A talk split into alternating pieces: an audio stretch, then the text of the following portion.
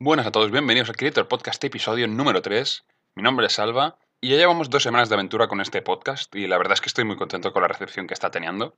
Hemos empezado a tener unos cuantos oyentes más de Pocket Cast y de otras páginas. Siempre viene bien diversificarse un poco.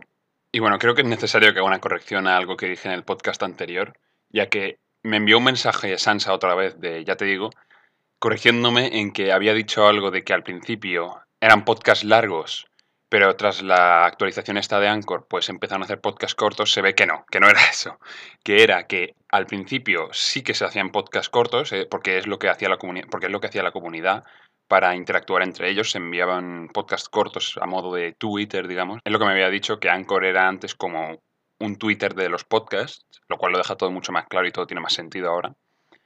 Y bueno, creo que era necesario que corrigiera eso. Y bueno, hablando de Anchor, han hecho otra actualización, la cual esta vez es positiva al parecer, aunque no arregla la parte de reproducción, permite subir audios desde otras aplicaciones o audios que tengas guardados en el teléfono, lo cual es un puntazo ya que puedes grabarlos desde otro lado y luego subirlos al teléfono y subirlos a Anchor cómodamente en vez de tener que ir al ordenador, lo cual es un puntazo. Y esta actualización creo que va en una buena dirección y espero que sigan actualizándola y mejorándola cada vez más. Y bueno, siento tener que hablar de este tema otra vez. Sé que parece que en este podcast solo hablamos de YouTube, de Anchor y, creadores raros que encuentro por Instagram y por YouTube. Pero creo que esto es muy importante, incluso más de lo que hablé el episodio anterior. Pero se ve que YouTube ha estado haciendo tests con algunos usuarios, cambiando su página de suscripciones, cambiando el orden de los vídeos que suben la gente a la que está suscrita. Es decir, por ejemplo, si yo sigo a 10 personas, los vídeos que han subido estas 10 personas ahora ya no me saldrían en orden, me saldrían por el orden que decide YouTube por sus algoritmos. Y como ya conocemos YouTube, pues ha habido un montón de crítica y un montón de gente en contra de esta actualización pidiendo por favor no toquéis la caja de suscripciones.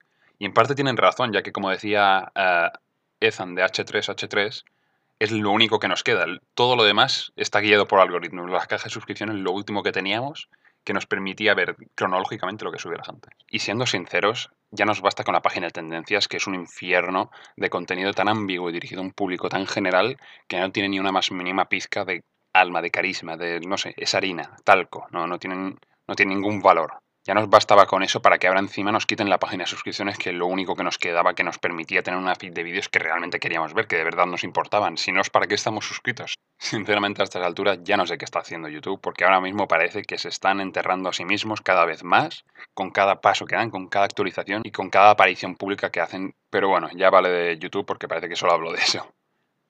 Bueno, yo hoy en vez de recomendar a los creadores os quería hablar sobre el Weekend Film Fest en el que he participado este fin de semana.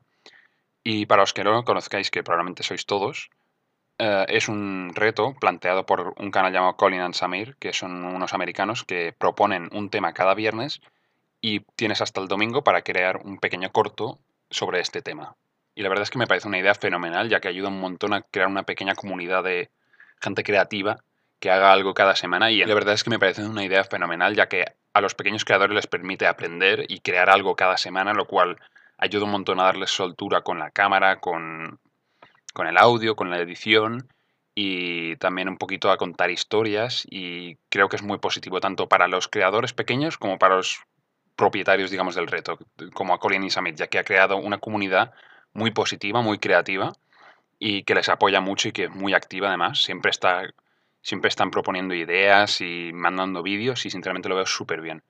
Y también les ayuda obviamente a ellos en cuanto a subir el número de suscriptores, ya que es publicidad al fin y al cabo, pero, pero sinceramente tampoco importa, ya que es algo positivo para todos. Todos salimos ganando, es un win-win, digamos. Porque es bueno tanto para los creadores del reto, a Colin y Samir, ya que es publicidad y encima ven cosas nuevas y aprenden ellos de los errores de los creadores pequeños, que a lo mejor ellos no han tenido. Y también es bueno para los creadores pequeños que mandan los vídeos, ya que aprenden, crean algo cada semana y no sé, lo veo súper bien, la verdad. Y a mí también me ha ayudado mucho, ya que por primera vez aprendí a editar con, con Premiere en vez de Sony Vegas, lo cual me alegra un montón.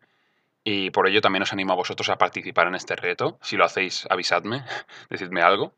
Y bueno, el episodio de hoy será un poquito más corto, ya que voy un poquito justo de tiempo. Pero para compensar intentaré hacer otro episodio más esta semana, ya que de momento estaba haciendo dos o intentaba hacer dos. El miércoles haré otro. Pero bueno, eso ha sido todo por el episodio de hoy. Espero que os haya gustado y nos vemos en el próximo episodio. Adiós.